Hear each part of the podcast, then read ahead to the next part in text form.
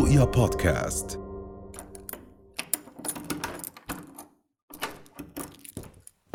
منذر. يا منذر. منذر منذر حط على الأخبار أبصر شو في الله يستر. الله يستر.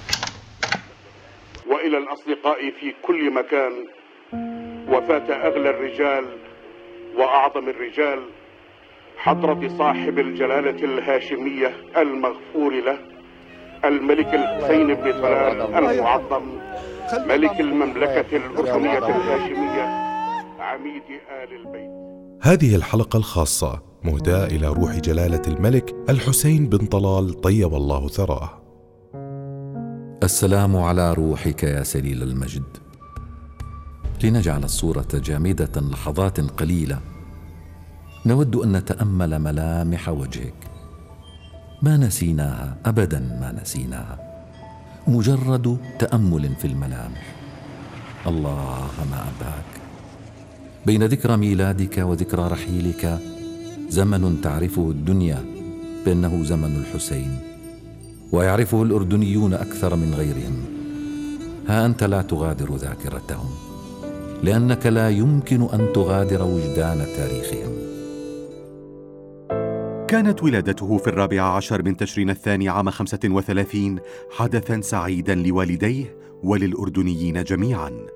لكن أكثر السعداء كان جده الملك المؤسس عبد الله الأول.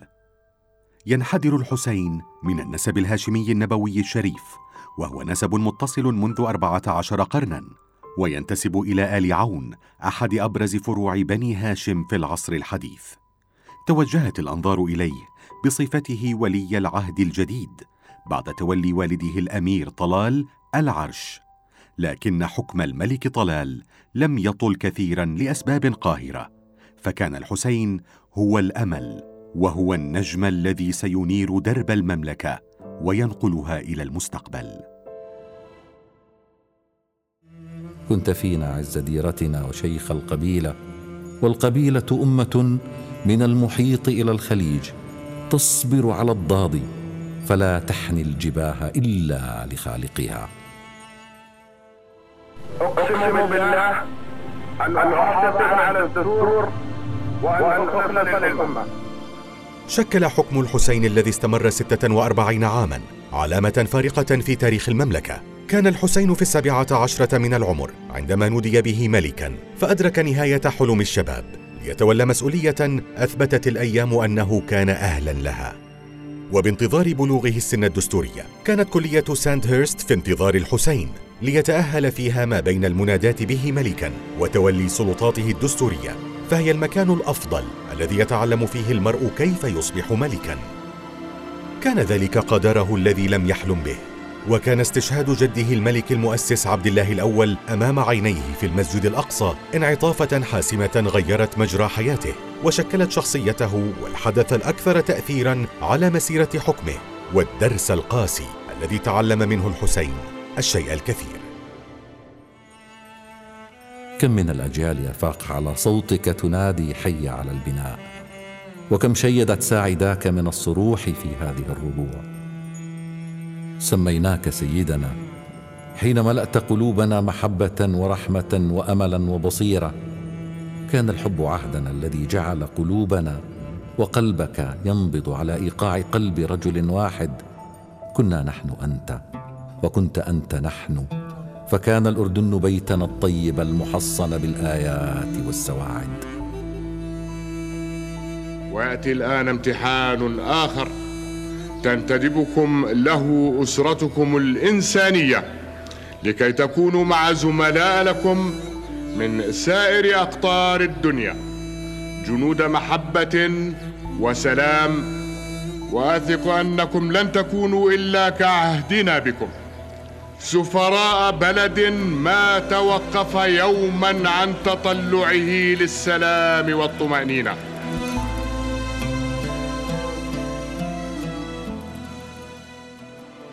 تأثر الحسين بجده عبد الله الأول الذي كان يحدثه عن المستقبل وكأنه يعده ليتولى الملك. وكان شعاره الذي ورثه من الملك الشهيد إن حياتي ملك لشعبي. وإذ كان رفيقا لجده في معظم جولاته تعرف إلى عالم السياسة والحكم فاكتشف التعقيدات غير المحدودة لفنون السياسة والدبلوماسية والقيادة والتسامح والتصالح. وهذا التأثير هو الذي صبغ السلوك السياسي للحسين. في زمنك عرفنا معنى الصروح جامعة ومعهدا ومدرسة ومصنعا ومعملا ومزرعة وحقلا. هناك رأيناك تنطق بسم الله الرحمن الرحيم. تضع لبنة هنا وتزيل ستارا يؤذن بمشروع واعد هناك. لا شك إنه المرحوم الملك عبد الله كان علاقته مع الحسين وهو شاب صغير. علاقة يعني حميمة جدا. يعني إلى درجة واحد بيقدر يقول اللي ربى عبد الحسين هو الملك عبد الله. ببلوغه الثامنة عشرة جرى تتويجه ليتولى سلطاته وفق الدستور. ورث الحسين عرش بلد صغير ومحاط بالخصوم فقير بالموارد الطبيعية وقليل السكان. وكان عليه أن يواجه نفوذ الإنجليز ونفوذ الساسة التقليديين وحركة وطنية في الجيش تسعى للاستقلال الناجز فقرر أن يدعم هذه الفئة من الضباط الوطنيين. كان الحسين يرى نفسه وريثا للنهضة العربية وامتدادا لثورة الحسين بن علي والأردن إحدى ثمراتها. فكان ذلك هو هاجسه الأول والنجم الذي يقود تحركاته. رأيناك حاضرا على مائنا ونارنا وخبزنا أمينا علينا صادقا فينا فكيف ننساك؟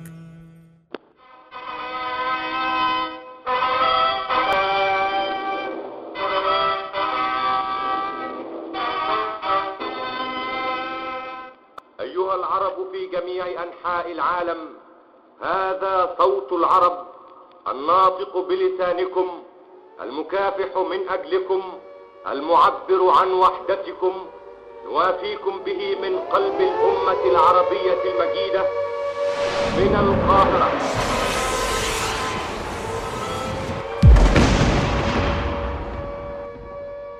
سنة 56 لما صارت حملة السويس.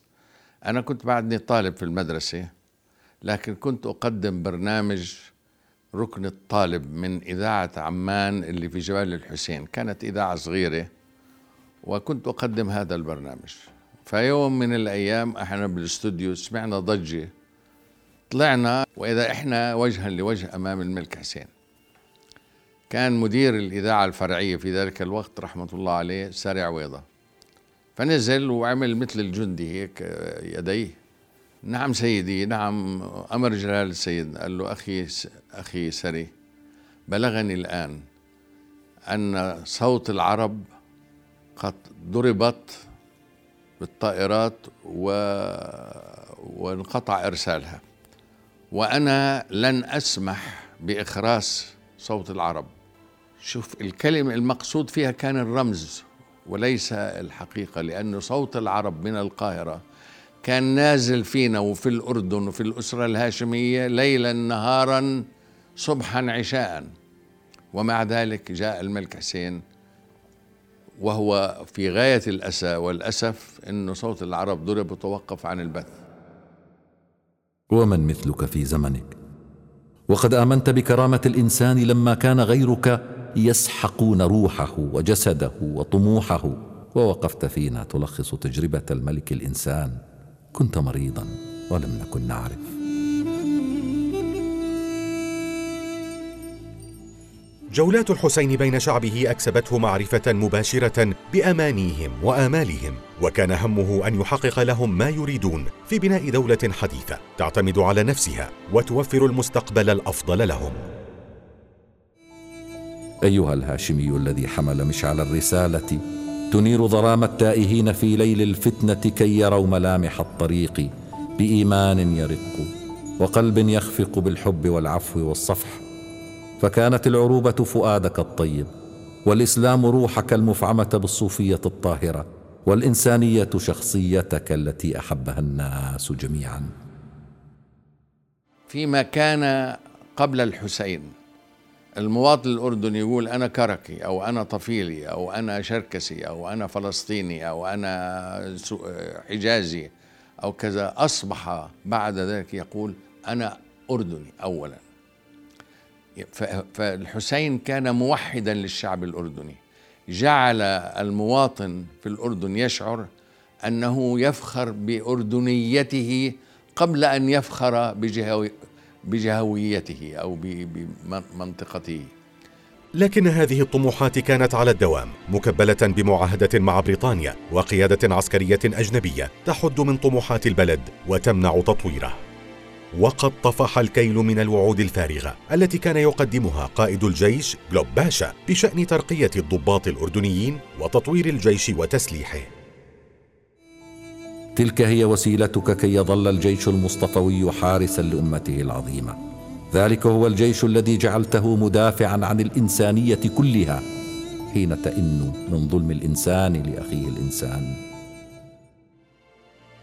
كان الملك الطموح كثيرا ما يختلف مع جلوب فيما يتعلق بخطط الدفاع عن الضفة الغربية ومحاولته الجمع بين مهماته العسكرية وطموحاته السياسية وإبقائه مستوى التعليم في الجيش منخفضا. ربنا سبحانه وتعالى خلق فيه الأشياء التي يتميز بها القائد.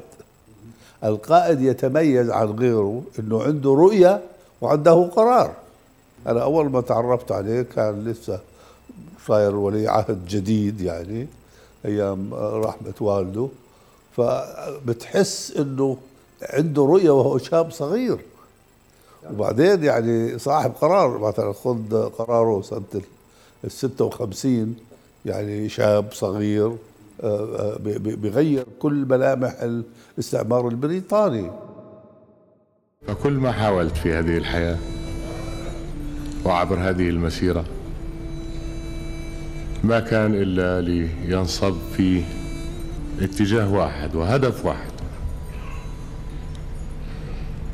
وهو أنه العشيرة الكبيرة والعزوة الطيبة يشعر كل إنسان فيها بقيمته بإنسانيته بأثره بمكانته. ويساهم بالتالي في صنع ملامح المستقبل.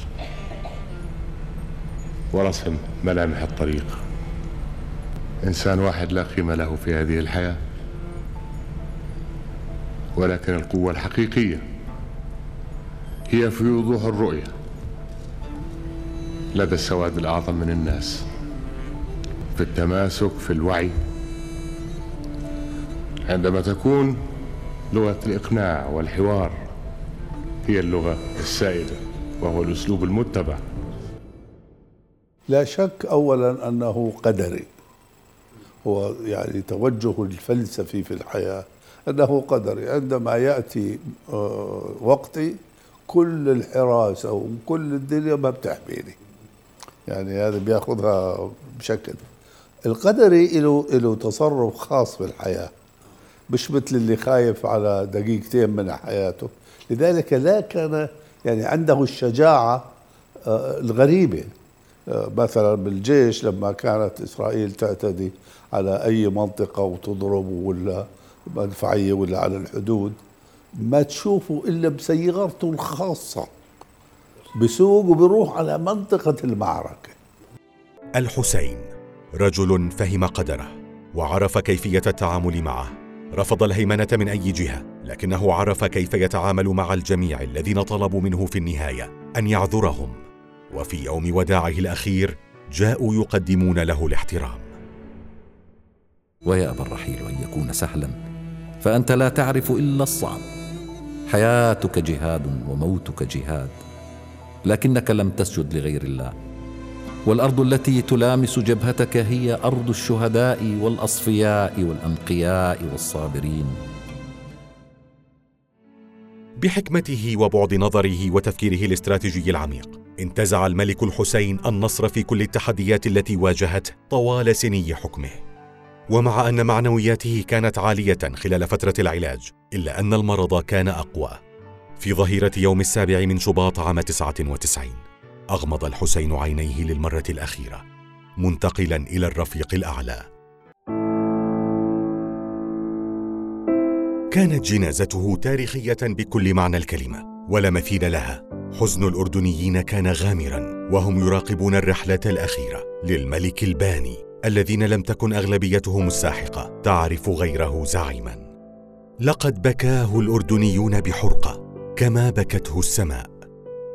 ثم جاء دور الزعماء وقادة العالم الذين حضروا النظرة الأخيرة على ملك في نعشه المجلل بالعلم طالما كان حاضرا بعمق بينهم.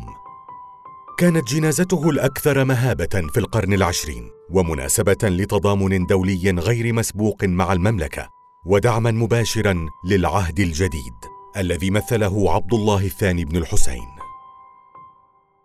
الجنازة العالمية التي أقيمت للحسين تعكس كراماته الشخصية والإنسانية التي كشفت عنها تلك الجنازة بحضور أكثر من تسعين رئيس دولة وكانت الأضخم في التاريخ المعاصر.